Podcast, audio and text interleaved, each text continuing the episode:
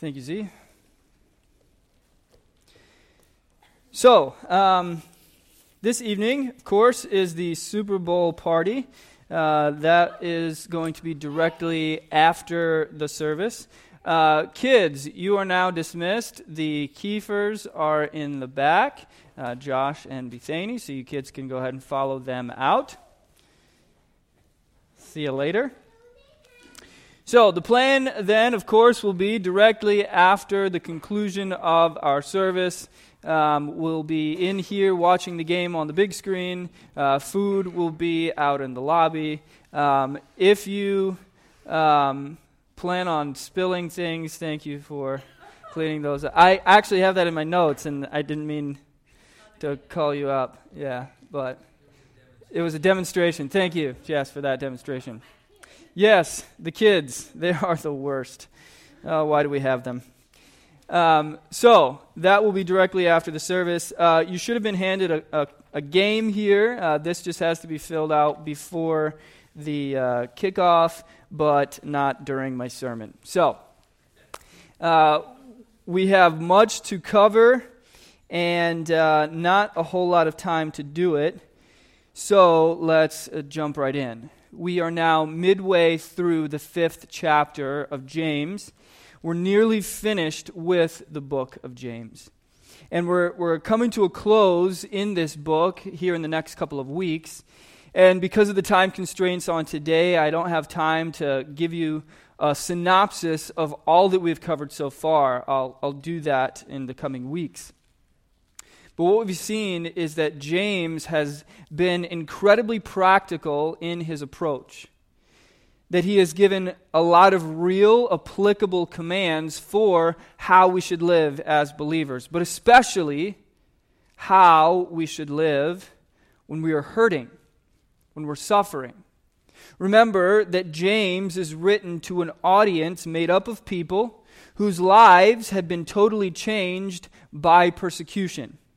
These are people that have lost their homes, they've lost their livelihoods, they've lost loved ones, many other things, simply because they were Christians.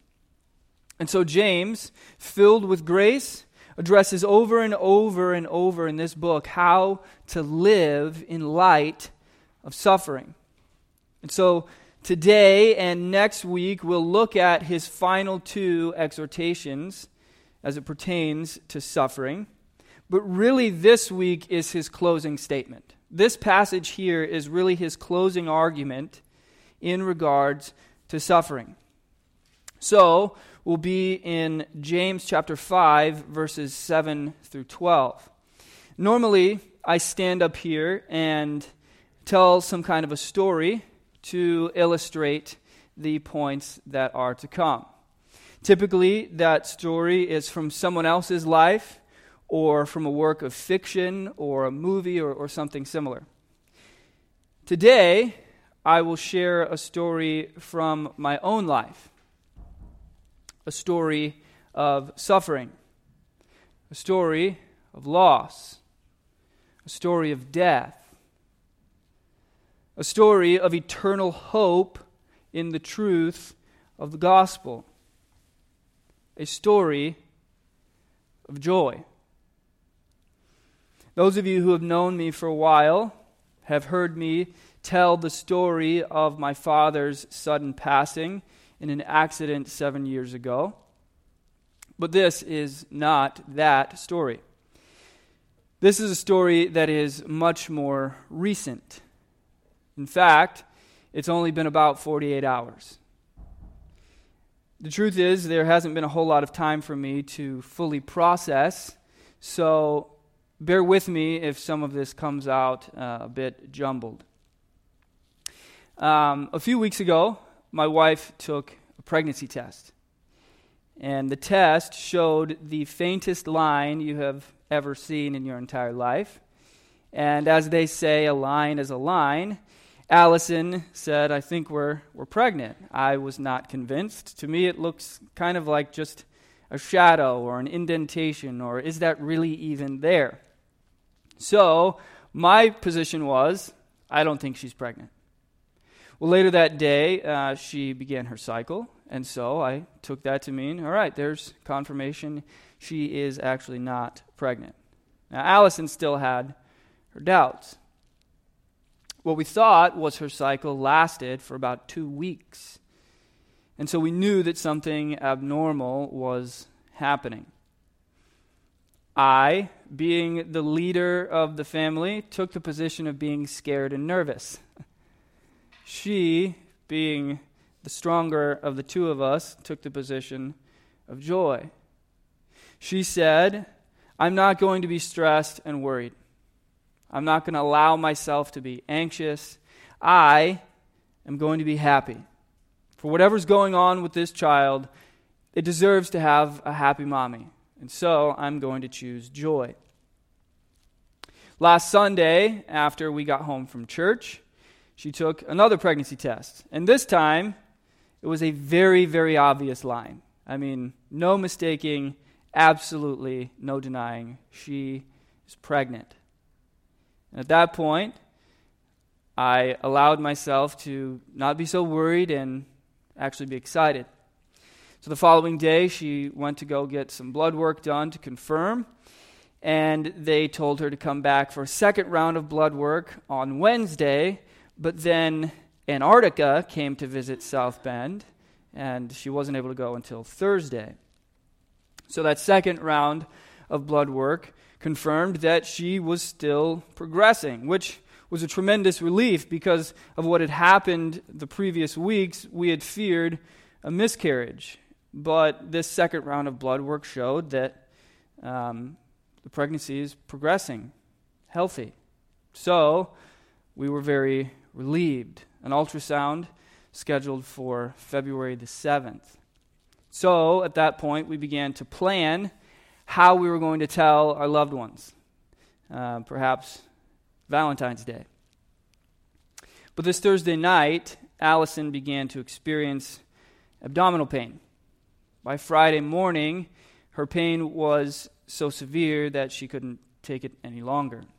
And so we dropped the kids off at a friend's house, and I took her to the emergency room.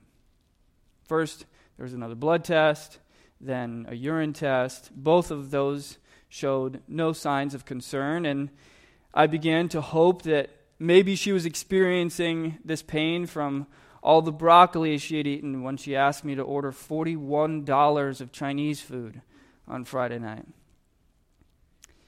We were then scheduled for an ultrasound. And the ultrasound confirmed what had originally been Allison's greatest fear an ectopic pregnancy. What that means is that the baby, although healthy and growing, was healthy and growing in the wrong place. Rather than implanting in the uterus, the placenta had implanted in the fallopian tube, which carries eggs from the ovaries to the uterus. With that particular diagnosis, there is nothing that can be done to save the child. If left to continue to grow, the child will grow too large for the fallopian tube causing the tube to rupture, killing the child immediately and putting the mother at great risk as well. And so, the only option at that point is to medically induce a miscarriage.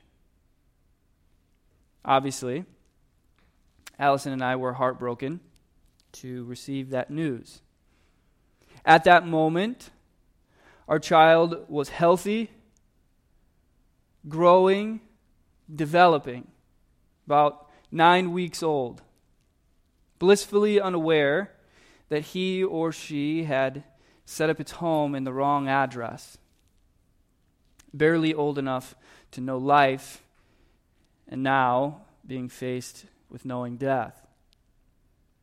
And so the doctor informed us that Allison would be receiving an injection to using the cold medical terminology, terminate the pregnancy. The doctor closed the door, and we began to cry. Not exactly how we hoped to spend a Friday night. But after a few moments, I looked at Allison and I said, Hey, listen, we only have a short time to be parents to this little. So let's make the most of it. So I placed my hand on her stomach and I, I began to talk to the baby, really for the first time. I said, Little, we're Notre Dame fans. So let's teach you the Notre Dame fight song. I talked about their older brother Eli and how he would have loved to sing songs and take care of him or her. I talked about their older sister, Marisol, and how she would have loved to terrorize him or her. I read the final story in the Jesus Storybook Bible, which talks about heaven.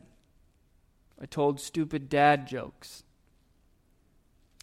I looked at Allison and I said to her, Listen, God has blessed us with a tremendous gift. See, none of our kids belong to us. They are not ours, they belong to Him. We are called to be stewards, God's representatives who raise them in the right way. This particular little will be born straight into heaven, where they will experience the fullness of joy for eternity. They will never know the pain of this world, they will only know joy. And God chose us to be the ones to begin that eternal life. Though we will not meet this little on earth, we will spend eternity with our little in heaven in that moment, through my tears, I prayed. And I asked God to help us hold on to joy in the midst of our pain. That He would be the source of our joy. And right there in the middle of my prayer, I stopped and I said, Joy. Seems like a pretty good thing to call our little. And so I placed my hand on Allison's stomach and I whispered, Your name is Joy. Hopefully, you're a girl, so it won't be weird. After a while, the doctor came in to administer the injection. After she left,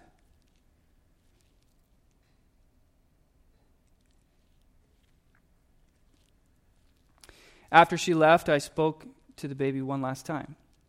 And I said, Joy, some medicine is on its way. Don't fight it. It's going to take you home. When you wake up, you will be home. And your Heavenly Father will be there waiting for you. And there's going to be a guy there who looks exactly like me, waiting to hold you, who's going to be really excited that he gets to be a grandpa there, since he never got to be one here. He'll probably hold you the entire time until we get there. We'll be there soon.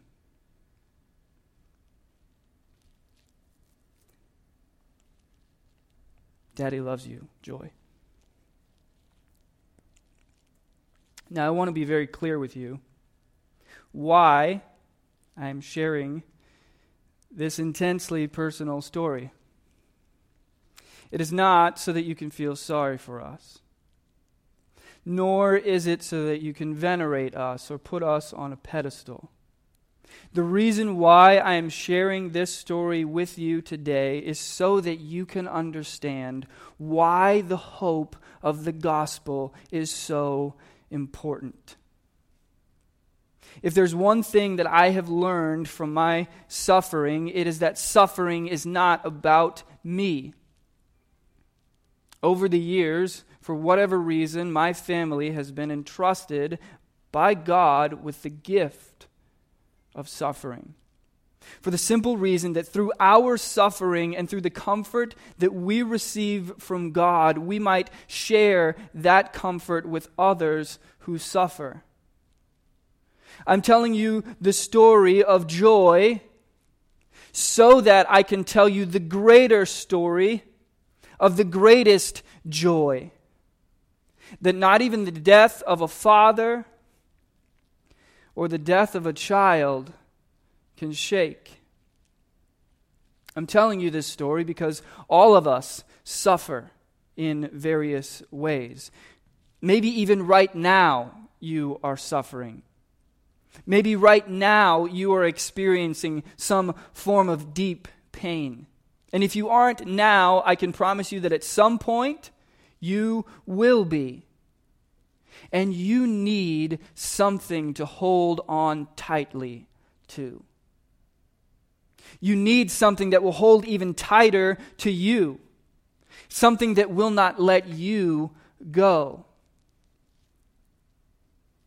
And like that little bundle of joy, I have been entrusted with the message of hope, and I must steward it well. What we're going to see today in the book of James are three things. In the midst of our suffering, we must be patient, we must be grounded, and we must be truthful. So, turning your Bibles to James chapter 5. We'll be looking at verses 7 through 12. Be patient, therefore, brothers, until the coming of the Lord. See how the farmer waits for the precious fruit of the earth being patient about it until it receives the early and the late rains. You also be patient. Establish your hearts, for the coming of the Lord is at hand. Do not grumble against one another, brothers, so that you may not be judged. Behold, the judge is standing at the door. As an example of suffering and patience, brothers, take the prophets who spoke in the name of the Lord. Behold, we consider those blessed who remained steadfast. You have heard of the steadfastness of Job, and you have seen the purpose of the Lord, how the Lord is compassionate and merciful. But above all, my brothers, do not swear, either by heaven or by earth or by any other oath but let your yes be yes and your no be no, so that you may not fall under condemnation. So, if you are taking notes, here is point number one. In our suffering, we are called to be doubly patient. In our suffering, we're called to be doubly patient. If you remember, the book of James starts off with this call to count it all joy when we meet trials of various kinds. He teaches that the testing of our faith produces steadfastness. And that idea of steadfastness is something we'll revisit. Here, James comes full circle here at the end of the book, speaking again about suffering and how, in the midst of that suffering, we must be patient. He says in verse 7 Be patient. The farmer is patient. Verse 8 You also be patient. Verse 10 The prophets are an example of patience. And there in, in verse 10, where it says steadfast, that is, as we will see later on, another word that means patient. In the midst of our suffering. When things go wrong, our first instinct is to question God. We wonder if He is even aware of our suffering. We wonder why he has allowed our suffering. We, we wonder if he's going to do anything about it. Because in the midst of those moments, according to what our eyes are seeing, it's easy to think that God is not doing anything. Seven years ago, I stood on the rocks by the ocean asking God to save my father's life, and he did not. 48 hours ago, I sat in a hospital and begged God for the pregnancy to not be ectopic. But it was. And it's easy in those moments to say, God is not there. And even if He is, He clearly doesn't know what He's doing. He's not answering my prayer. The suffering is not going away. And in response to that line of thinking, James very gently tells us do not be short sighted, be patient. Now, it would be a bit of oversimplification to say that what James is saying is wait.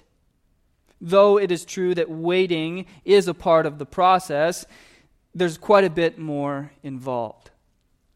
You see, in the New Testament, there are two words, two Greek words that are used for patience the word hupomone and the word macrothumia. Both hupomone and macrothumia are used in this passage. Macrothumia is used in verses 7, 8, and 10, and it's where we see the word patient. Each place in your text that you see the word patient, that is the Greek word macrothumia. But then in verse 11, where it says, steadfast, behold, we consider those blessed who remain steadfast, that particular word is the word hupomone. And it is not at all by accident that James uses both of these words. Because what he is doing is he is giving us two sides of a coin. He's giving us a nuanced, fuller idea of the word patience. Macrothumia literally means long suffering. It is the opposite of being short tempered. We, we understand the idea of someone who's short tempered. They have a very short fuse. But we don't have in English a word that means long fused. We say short fused and we say short tempered, but we don't have a term that we use that says long tempered. This word is the word for long tempered. The Hebrew equivalent of this word means long of nose, which sounds like Pinocchio, but it doesn't have anything to do with dishonesty. It calls to mind the image of how someone breathes when they're angry or upset with clenched fist and breathing quickly through the nose, snorting like a bull. Macrothumia refers to the opposite response. Because what it is talking about is being controlled in temperament, calmly breathing. Four times, James says to us, be macrothumia. Then in verse 11, he follows that up by saying, We consider blessed those who hupomone. Hupomone means to endure. It is defined as the capacity to hold out or bear up in the face of difficulty. Patience, endurance, fortitude, steadfastness and perseverance. It is the act of staying patient and waiting for someone or something. Elsewhere, it's defined as the characteristic of a person who has not swerved from his deliberate purpose and his loyalty to, loyalty to faith and piety, even by the greatest trials and sufferings. It is to abide peacefully underneath trial. So, what does that mean for us? What it means is that these two words, macrothumia and hupomone, taken together, refer to the inwardly held and the outwardly expressed forms of patience. the inwardly held and the outwardly expressed forms of patience. Hupomone is what you hold on to internally in your spirit.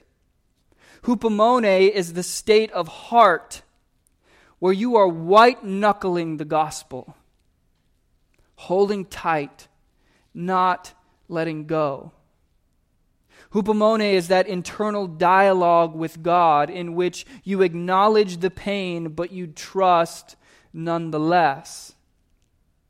And then macrothumia is your outward display of that hope toward others. It is the act of showing love in the midst of brokenness. Knowing that your suffering and how you respond to your suffering will communicate the truth of the gospel to the people that are watching you suffer.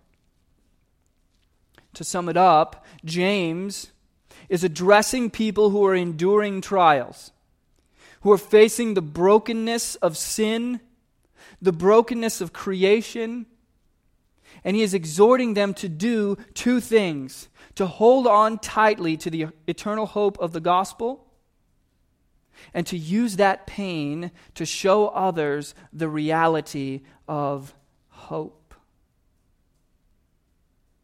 So, how on earth do you actually do that? In order to do that, we need to realize and remember that this is not our home. We are not home yet. This 70 years of life is a temporary blip on the radar of eternity. And we need to know that God's chief concern is not to make our lives comfortable for 70 years on this earth. His priority is to bring us into eternal joy with Him. James admonishes us not to be short sighted, which is exactly what we are most of the time. When God doesn't our, answer our prayer to make things easier right now, we immediately conclude that He's not doing His job.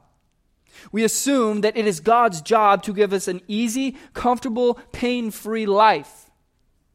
But that is not at all His chief concern. His chief concern is eternity. And he cares far more about the quality of your eternity than he does this short vapor of earthly life.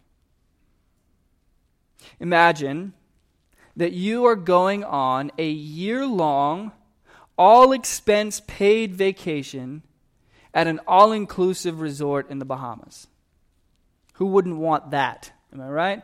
You have been gifted a year long, all expenses paid, all inclusive resort vacation. Sounds wonderful, especially in the midst of this cold weather. Now, imagine that when you arrive at the resort, you're told by the person at the front desk that you've been given a free upgrade to the executive penthouse. You were being given a regular room. Now you're being given an upgrade to the executive penthouse. Your room is being prepared, so you'll need to wait for a few minutes in the lobby until the room is ready. And once the room is ready, you'll be escorted to the ultimate feast. What would your response be in that moment? My response would be, all right, executive penthouse. Like the sound of that? Cool. I'll hang out here for a little bit, take in the sights. After all, from the lobby, you can see the ocean, you can see the mountains. I mean, the architecture at this resort is beautiful. I'll take some pictures.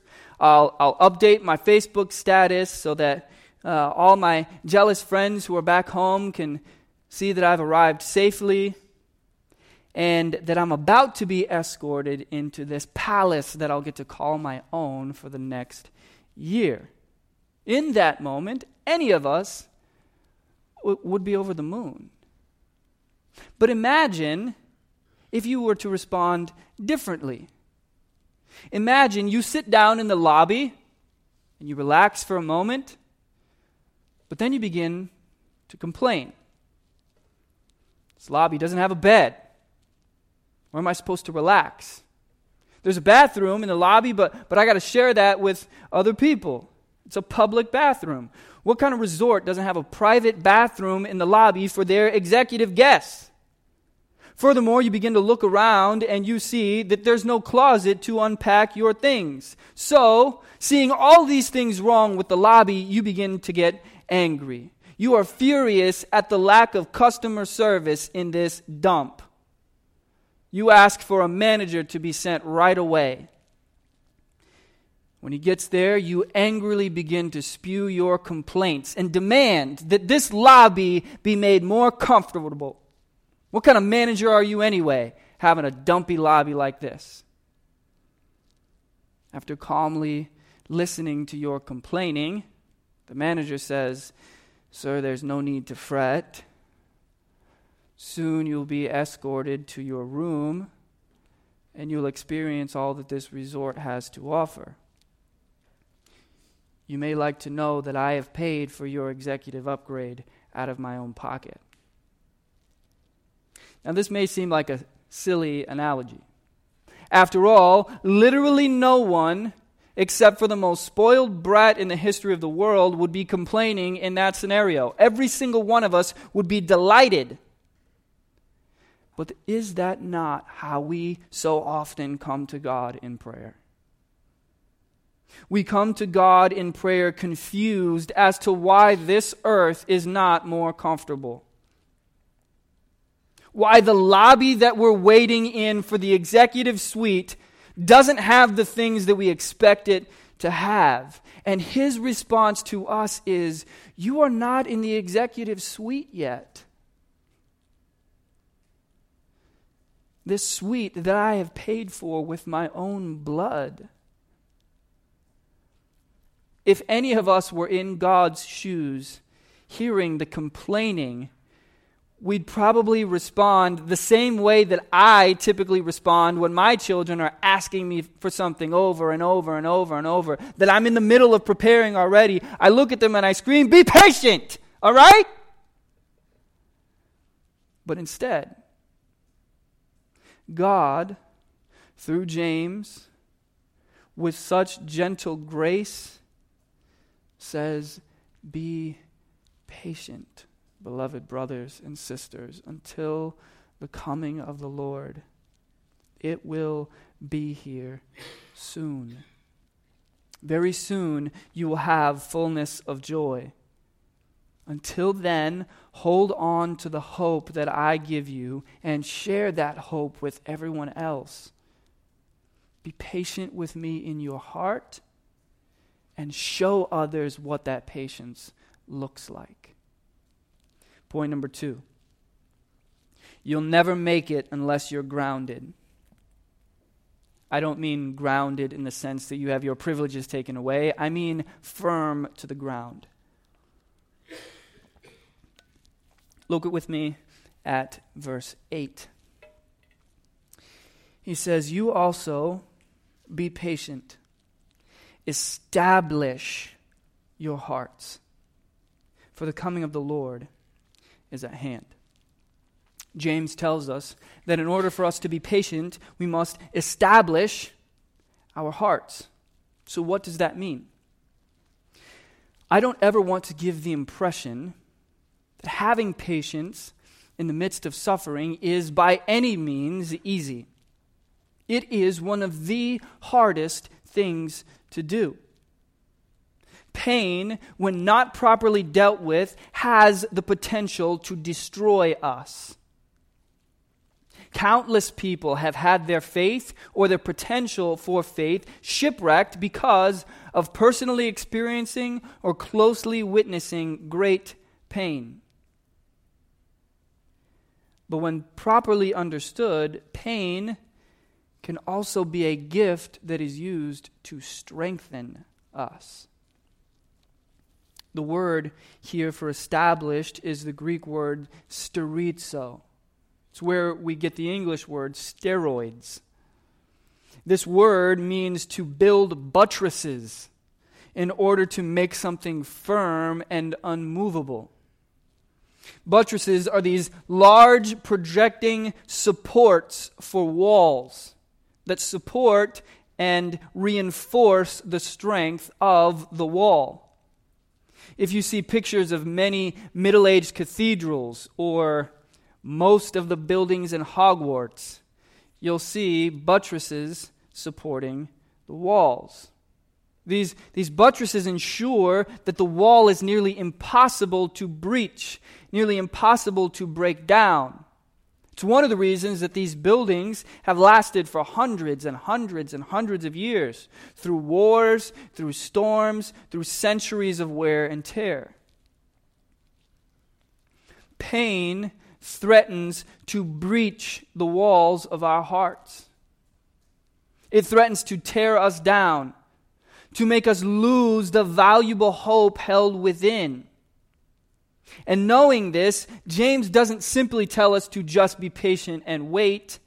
He tells us to build these buttresses through the power of the gospel, which will support our hearts to keep them from crumbling. And one of the key buttresses the gospel offers is this long range view rather than a short range despair. And three examples of this type of patience are provided in the passage. The first is farming. Look at verse 7. He says, Be patient, therefore, brothers, until the coming of the Lord. See how the farmer waits for the precious fruit of the earth, being patient about it until it receives the early and the late rains. Farming is something I would never want to do. Not for me. I'm more of a work inside kind of guy. As a Hispanic, I have done my fair share of lawn work. I am done with that if it is up to me. Farming is incredibly hard labor for ungodly amounts of time. It usually begins before the sun comes up, typically doesn't end until the sun goes down. Lots of manual labor. But above all, it involves a requirement to be committed to the long game Farming is not quick, it's not sudden. First, the ground must be properly tended. Then, seeds must be planted. Then, fields have to be watered. And here, James points to the ancient agricultural schedule, where farmers had to wait for the early season rains, then wait again for the late season rains, and then hopefully later on there would be a harvest. If not, the farmer goes hungry. It takes a tremendous amount of faith. After a long year of tending their crops, finally there is a harvest to make it all worth it. The second example he gives is that of the prophets. Read in verse 10, he says, As an example of suffering and patience, brothers, take the prophets who spoke in the name of the Lord. He notes both the suffering and the patience of these prophets of the Old Testament.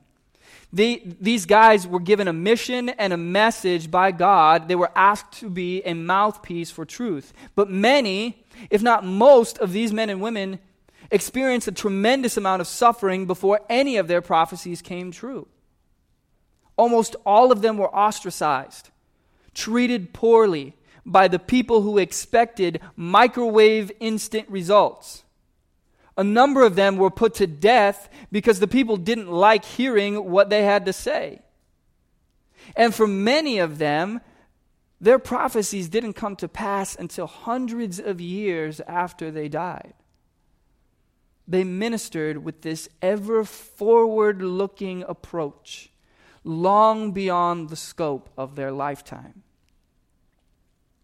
In the midst of their waiting, in the midst of their labor, in the midst of their hardship and toil, what buttresses the faith of the patience of the farmer and the prophet is long term hope. Eventually, the harvest will come. Eventually, there will be fruit. Eventually, it will all be worth it. I won't have to wait in this lobby forever. And the last example that James gives is even more tangible. In verse 11, he reminds us of the story of Job. Behold, we consider those blessed who remain steadfast. You have heard of the steadfastness of Job. You've seen the purpose of the Lord, how the Lord is compassionate and merciful. Those familiar with the story of Job will remember that Job was a good, faithful, devoted follower of God. But in an instant, he lost everything. His livelihood was stolen, his possessions taken, his house collapsed, and worst of all, he lost his children. In the scope of just a moment, Job went from being wealthy and having a big family to having nothing. And what was Job's response? Job 121 he says, "Naked I came from my mother's womb and naked I will return. The Lord gives and the Lord takes away. Blessed be the name of the Lord." Job was established. He was buttressed. He was built up and supported by immovable pillars. He was like a boulder in the ocean.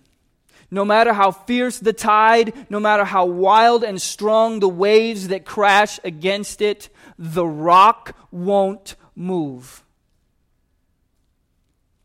The only way for us to make it when we suffer is to ask God to establish our hearts before we suffer, to prepare us with a long range viewpoint, to keep ever in front of us the eternal hope of the gospel, that because of Jesus Christ, one day we will hear the Father say, Behold, I am making all things new. Because suffering is a true test of what we're made of. Suffering will take off the masks that we so often put on and reveal who we really are. Your final point, point three suffering will squeeze the truth out of us. There have been a number of times in the book of James where James seems to say incredibly random things that don't follow any line of thought. Places where he'll seem to drop something in the middle of a series of commands that doesn't have anything to do with what he's talking about. This passage is no different. Right in the middle of these verses, talking about patience and suffering and steadfastness, he randomly drops verses 9 and 12. Do not grumble against one another, brothers, so that you may not be judged. Behold, the judge is standing at the door. Above all, my brothers, do not swear, either by heaven or by earth or by any other oath. Let your yes be yes and your no be no, so that you may not fall under condemnation. What is going on here? Why does he seem to take this detour? About making promises and grumbling against others? Well, as we saw in the other very seemingly random passages in this book, it's not actually random at all. What James is pointing out is that suffering removes the Instagram filter that we put over our lives. As we suffer, we lose pretense.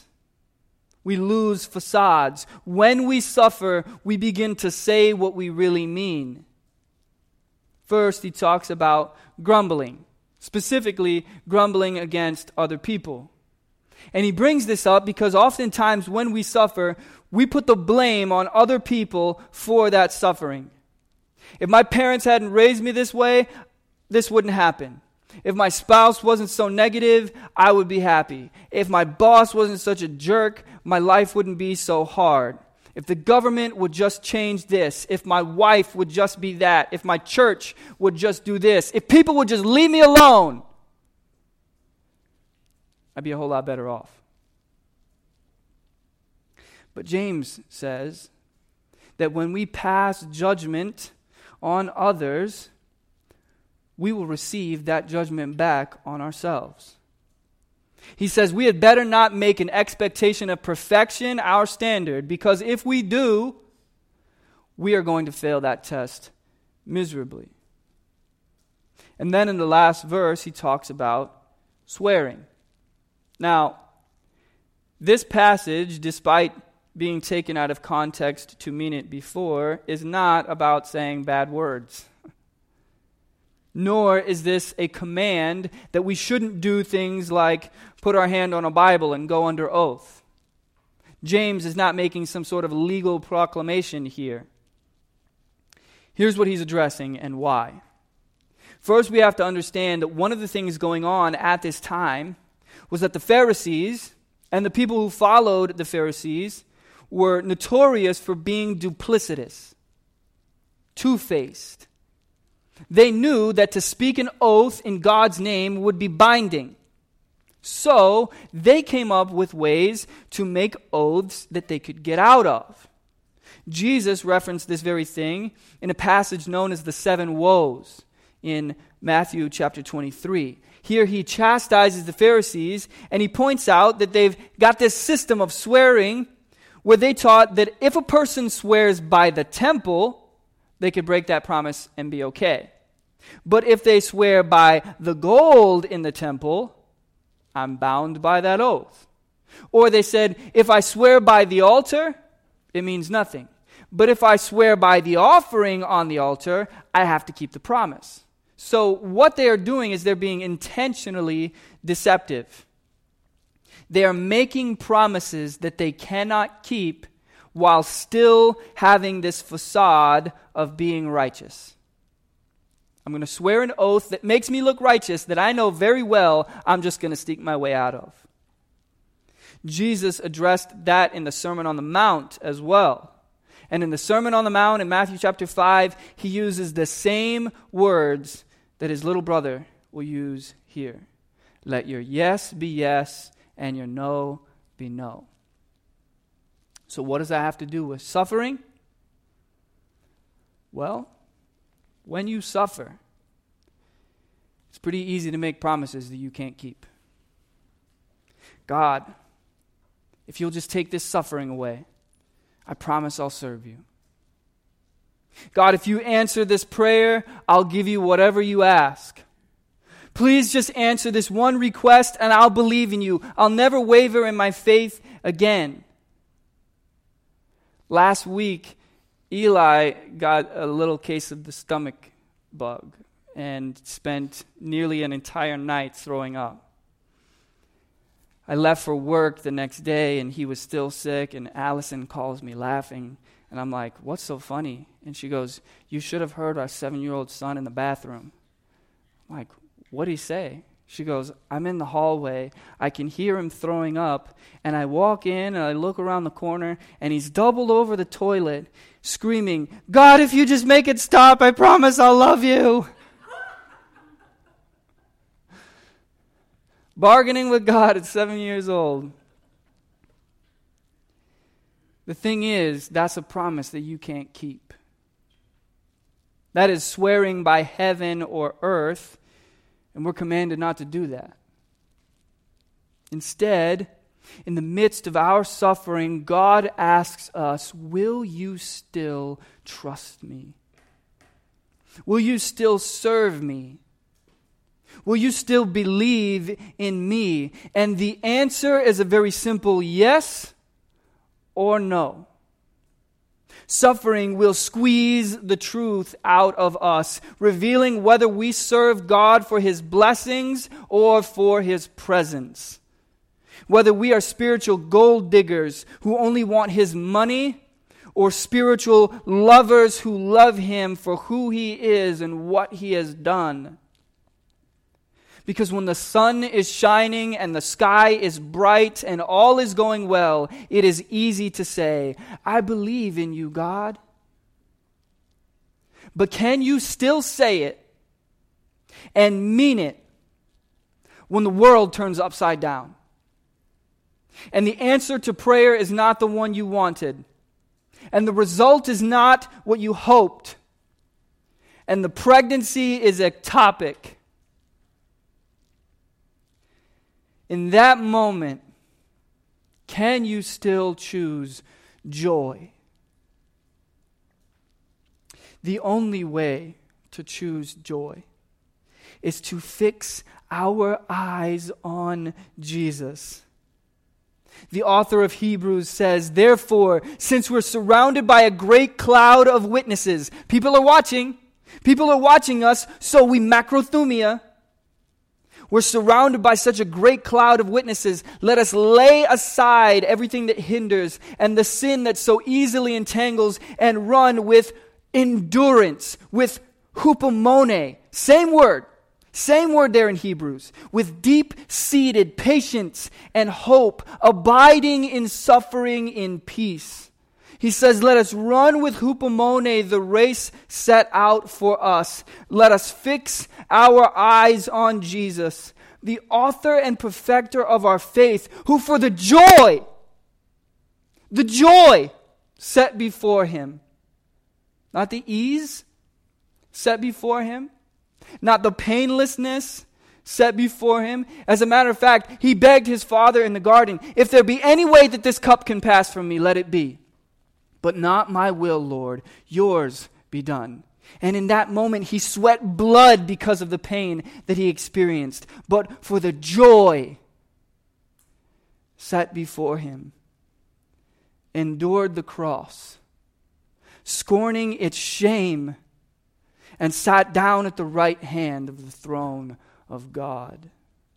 That, that is what gives us hope. The gospel truth that Jesus died and rose again to defeat our greatest enemy, death. And we are promised that one day even death itself will die, that the grim reaper will one day reap everything that he sowed. And so we cry out with passion as the, the Apostle Paul did in 1 Corinthians 15. Death has been swallowed up in victory. Where, O death, is your victory? Where, O death, is your sting? The sting of death is sin, and the power of sin is the law. But thanks be to God, He gives us the victory through our Lord Jesus Christ. Therefore, my dear brothers, stand firm. Let nothing move you. Always give yourselves fully to the work of the Lord, because you know that your labor in the Lord is not in vain. Choose joy.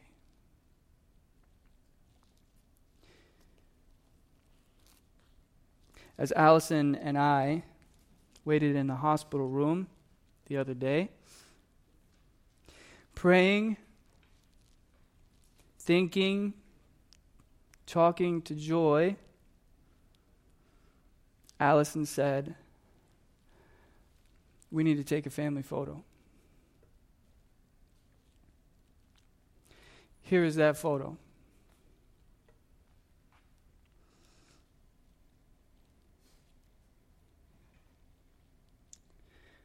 moments after taking this photo, the doctor came in to bring the injection. But there will come a day when we will see that child's face. Where we can take this picture a second time and nothing will be missing. No death will be impending nothing will await us except joy, joy, joy everlasting. Unspeakable, unshakable, unending joy. Is that what you are holding on to? Let's pray.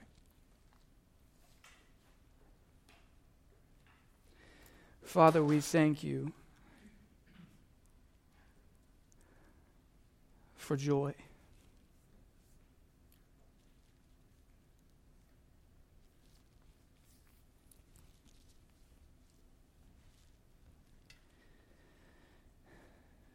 I thank you that this very moment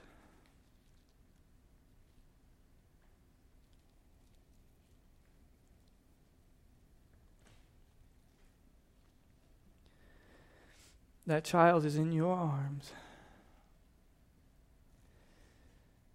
experiencing the fullness of joy. And that that very same joy is offered to us through the hope of Jesus Christ.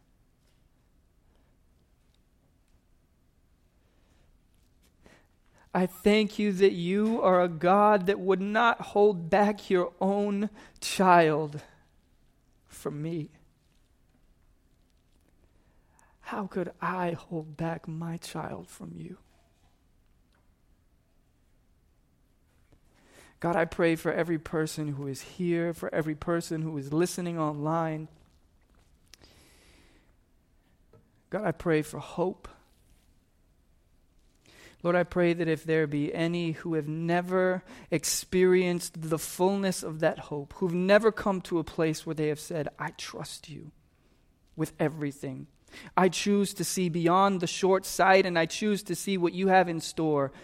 I choose to place my hope and faith in Jesus Christ. Let tonight be the night that they make that decision. That for every one of us, Lord, as we experience suffering and pain, you would be our hope and our joy, our unmoving rock, a rock that will not move. God, in the next few moments, as we sing these words to you, let it be out of hearts responding to your grace. In Jesus' name, amen.